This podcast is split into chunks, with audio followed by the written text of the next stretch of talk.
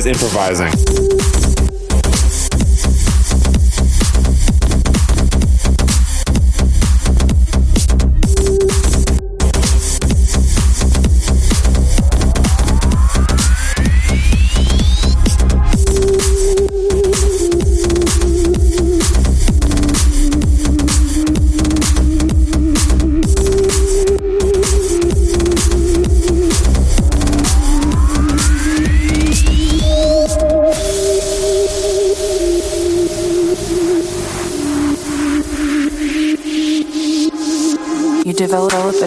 Global consciousness of people oriented,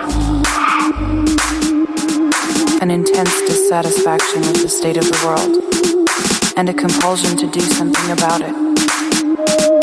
Gazing through 240,000 miles of space towards the stars and the planet from which I had come, I suddenly experienced the universe as intelligent, loving, harmonious.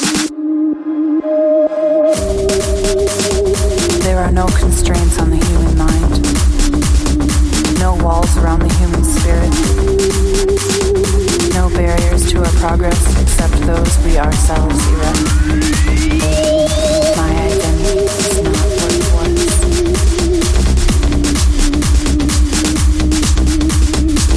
Close your eyes. there is no reality.